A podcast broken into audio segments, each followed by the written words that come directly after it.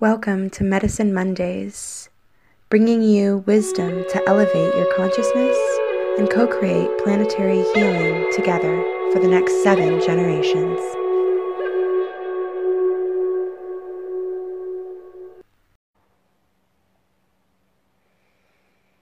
Hmm.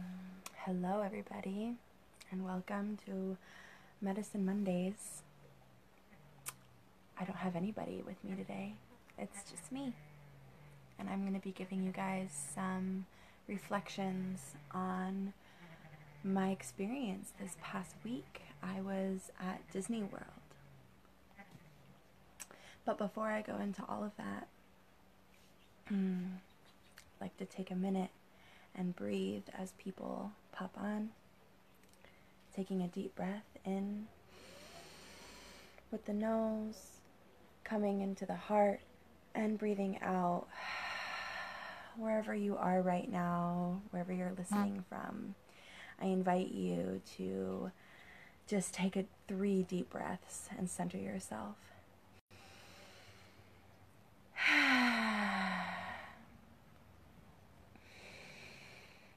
I'm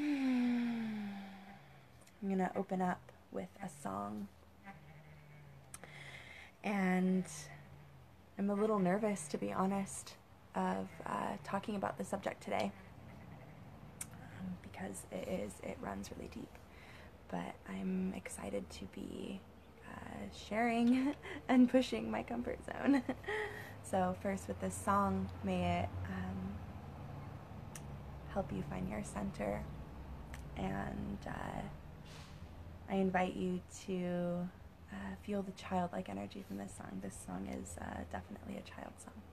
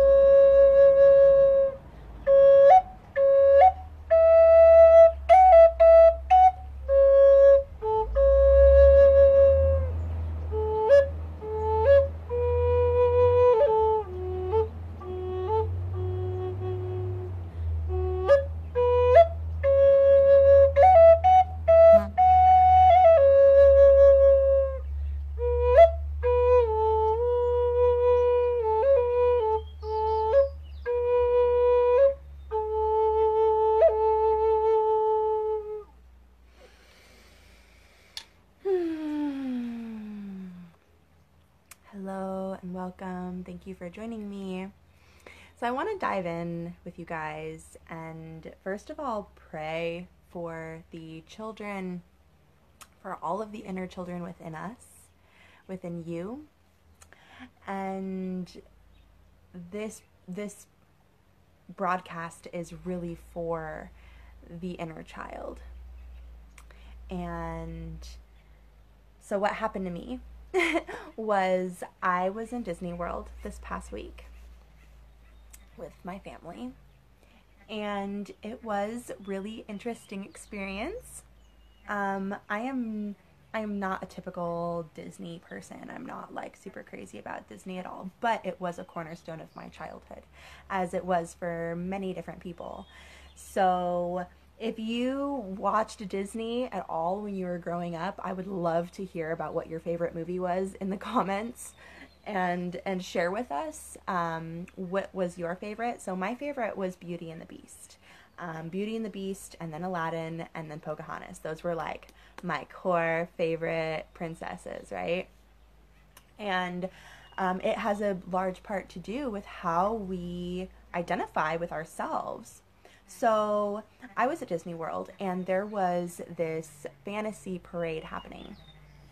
And so this parade, we had Belle and the Beast and Ariel and all of the princesses coming down. And they're coming down Main Street or whatever Disney World, and there's it's Magic Kingdom, I think, and and there's like the castle behind them, and the music is playing, and everybody's like clapping, and it's all exciting and whatnot, and there's a part of me that's just like, oh my god, like this is so fake. but then I got these like shiver bumps, like all over the spirit bumps all over my body and I started feeling this like really strong spiritual energy. And this was the second time that I had felt it throughout the throughout the trip. Um, the day before was during a performance um, where they had Elsa and Anna performing on stage, and I got the shiver bumps then too, these spirit bumps, and. So this time it was with Belle and the Beast, and I just started feeling like strong vibrations and I was like, "Huh, that's interesting. Where is this coming from?" And and I felt it two more times throughout the parade, and then I realized I was like, "Oh my god. The reason so many people are so gung ho on Disney, even as adults, like half the people there didn't have kids. Like it, it was not just for kids. Like there was definitely adults there and um, it was hard for me to understand it at first, but now I see we all identify with wanting to be the princess, right? That's kind of obvious. But the thing is that we all are the chosen princess. We all are the royalty that we seek, that we look up to. Deep down in the kingdom of the heart, we are the chosen ones. And every single person there, out of the 50,000 people that were at Disney World, are the chosen ones. Every single person. And I started to see, you know, I kind of had all my walls up and I didn't want to see, but then I started to see everybody's chakras and it was very heart centered and very, um, they were like very joyous. Um, but it was all coming from the heart because they felt like they were able to fulfill these fantasies. Now, granted, I'm not a fan. This is like the gem within the illusion of Disney World.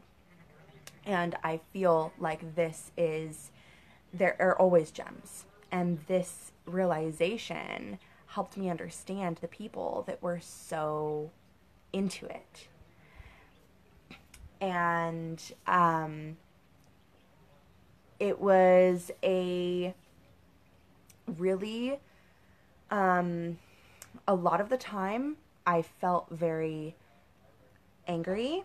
I felt very um, upset with with the way that uh, portrait children are being portrayed or influenced to want to have things rather things and like expensive experiences and it's all this like consumeristic idea of that they want to be this made up person.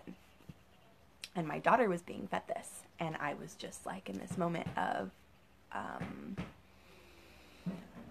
borderline of regret and, and, and, but feeling her joy at the same time and wanting her to have that. And um, this internal conflict was playing out. So what what it comes down to is that there is a lot of programming in the Disney culture to to be a loyal consumer, to um, to have the products or the look um, that is going to make you what you like bring you happiness essentially. And that is a very strong illusion and it's it's hurting children. It is. And I'm, I'm having to figure out how to deprogram my daughter after that experience. And but but deep down what it what it's doing is it's deprogramming myself and my inner child. Because my inner child wanted to be Belle. I I wanted to um, from my heart save somebody that was ugly and help them be the prince, right? So that has kind of played out in my in my relationships. And um and then and then again with um with Pocahontas, right? Of bringing in this um, this foreigner and and trusting from the heart. So what Disney is doing is it's it's bringing old stories and it's and it's bringing them up to the surface and having us see these glamorized versions of it that aren't reality. And we're seeing this fantasy play out and we're wanting to experience that fantasy and we're wanting to escape our current reality and we're wanting and and I'm talking about the mass people that were at Disney World okay? They're wanting to experience um, a dream world. And um, that's that's what they get for a price. And it's also cultivating this idea that the elite the princesses the ones that really get the royal treatment there are the ones with the money right? Because that's how our world works. And so we have this thing where they hook you with your dream of being the chosen one um, because you because ultimately you are you really are deep down all of us are the chosen ones and special and they're saying that but there is an undertone of oh but the real the ones that really see or look at are the ones that um, get to have the better experiences or get to have higher forms of happiness and i saw this with these little girls getting their princess dresses. And these princess dresses are not cheap. They're like 60 US dollars for a little baby girl's princess dress that um, she's going to wear maybe a few times before she grows out of it. And then there was this carriage where it's a Cinderella stroller, but it looks like a Cinderella pumpkin. And it was $350 to rent that stroller for one day. Now, I don't know about you, but that's crazy, okay? Like, that's over the top. And everything there is all it's all about money. It's always constantly how much can you buy and have your memorabilia or whatever. And it's bullshit. It really is. So deprogramming from that and and finding the um, value and the messages that are in Disney deeper, deeper than the the view of consumerism. If you look d- deeper beneath that, there there is lessons that can show us aspects of ourselves that we are afraid to look at because there are archetypes in the Disney stories of the evil and the good, and the good and the evil, and this battle between the two and like what if the evil is your is your uh, ego that is that is left untamed that is constantly seeking power. A um, a unrealized ego okay? So our ego serves up our, our, our ego ego is not evil. Our ego serves us when it can serve from the heart because we all have an ego as long as we're in this body. But the unrealized ego is like the villain. And so the the princess, the or the prince, and the the good guys are the the heart, and so we're seeing this battle playing out, and we're wanting to to fulfill that. So all of this considered, uh, Disney paints a very interesting picture for us to, for me as a parent, to look back on and to realize that this is not reality, but there is some sort of wisdom there.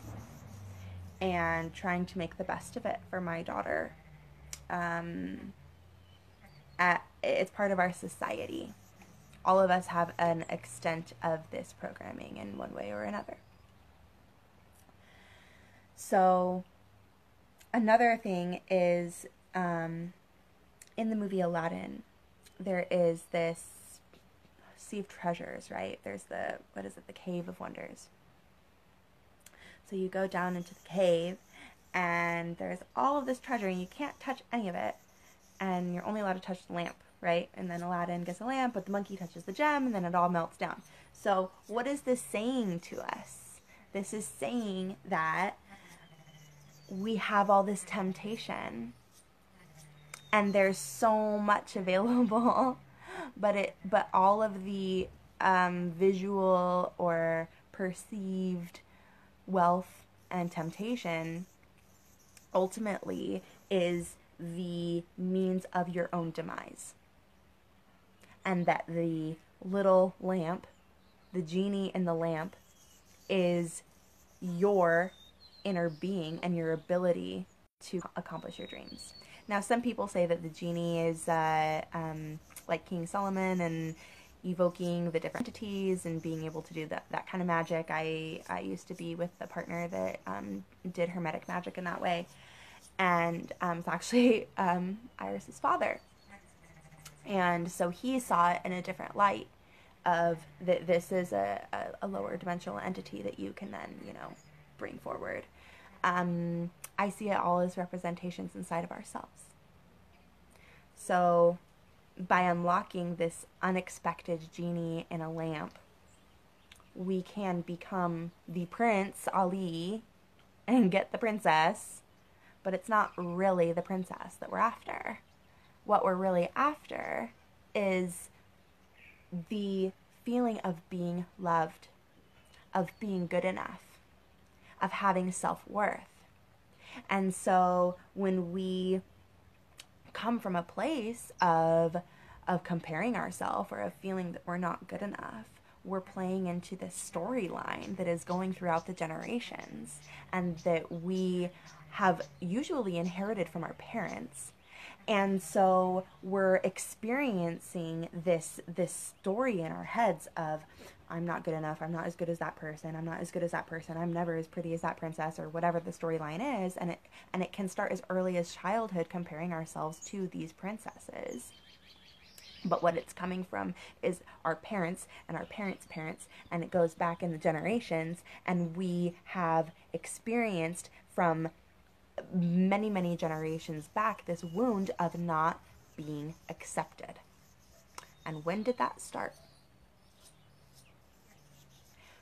We felt unaccepted when there was separation. It starts at birth. Separation from the Divine Mother. And if you notice, there usually aren't mothers and Disney stories. For those of you Disney fans out there, you know this already. There is separation from the Divine Mother or from mother of any kind. Physically, you get separated from your mother at birth. So that's the first step of separation from God. And in tribal societies, whether you go back to the Celts or you go back to ancient China or India. Or obviously, tribes are recognized mostly as uh, an American thing, Native American or South American. As you say, tribes. I'm just I'm speaking of tribes of all people of all nations, and tribal societies. People were accepted in their tribes through different rites of passage. And in our society now, we don't have that. And when did that stop? With colonialization. When we started being colonized and controlled, and the um, the powers that be decided to organize and to reprimand people for not conforming, that was when people started being truly outcasted and unaccepted. And the separation really amplified. And I believe it was from that time, from the birth of colonialization, that we initiated the self worth wound and the I'm not good enough wound. And ever since then, it's been going generation by generation by generation. And we've been experiencing our own doubts clouding our minds. And there is now an opportunity for us to break that cycle by realizing it. And it's constant work. Like, it doesn't just go away one day and then you're done. Like, it comes back up. And then you get through it and you get to the next level. And then it comes up again and then you get through it and you get to the next level. And so what I'm doing right now is I'm decoding the layer that is within the subconscious programming that Disney has created. And mostly millennials because during our childhood millennials during the 90s we had all the like Disney classics, right? That are like Beauty and the Beast and Little Mermaid and and Aladdin and um, all of those that everybody is just like iconic, right? Iconic Disney classics. So I ask you, what Disney movie were you programmed with? And can you reflect on your life and see if that storyline has played out in a subconscious way?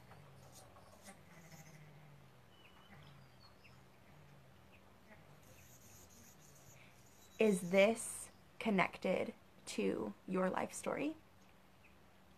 And if it is in any way, watch that movie again and see how you can illuminate the gems within the illusion. Because there's always a gem hidden inside of our illusions. We just have to get through the veils and push through to uncover them, polish them off, right?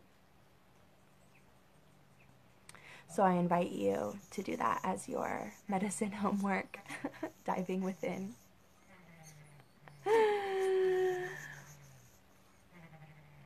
And I pray that all of the people that are so we're there's so many people that are obsessed with Disney culture.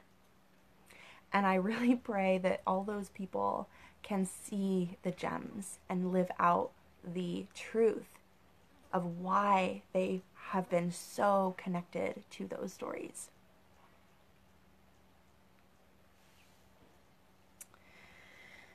I don't even want to get into the drama of the food at Disney World because it pissed me off so much.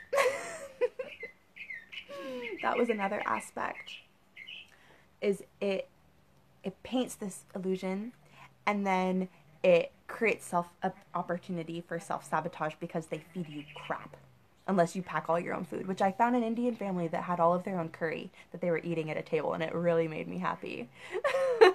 but if you if you want to eat anything that is vegan at Disney World and you don't pack your own food, you're SOL. Extremely SOL. But that's my point is that you can find the truth in it you can find the hidden gems in it. And we are all the chosen ones. We're all the Disney prince or princess or superhero. And although there is a lot of things that are really backwards with that system, there is something to be said about the way that it can make you feel inside when you watch the hero win. It gives you hope. Even if it's a false hope, it creates that feeling in your heart.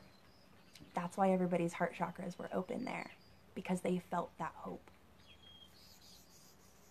So I have a whole new outlook now on Disney culture.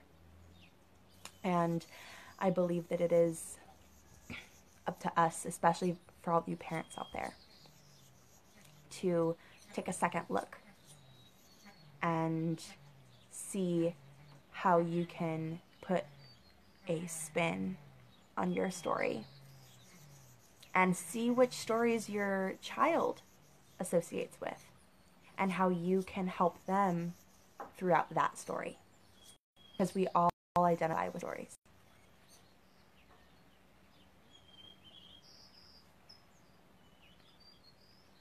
I'm going to close out with a flute prayer.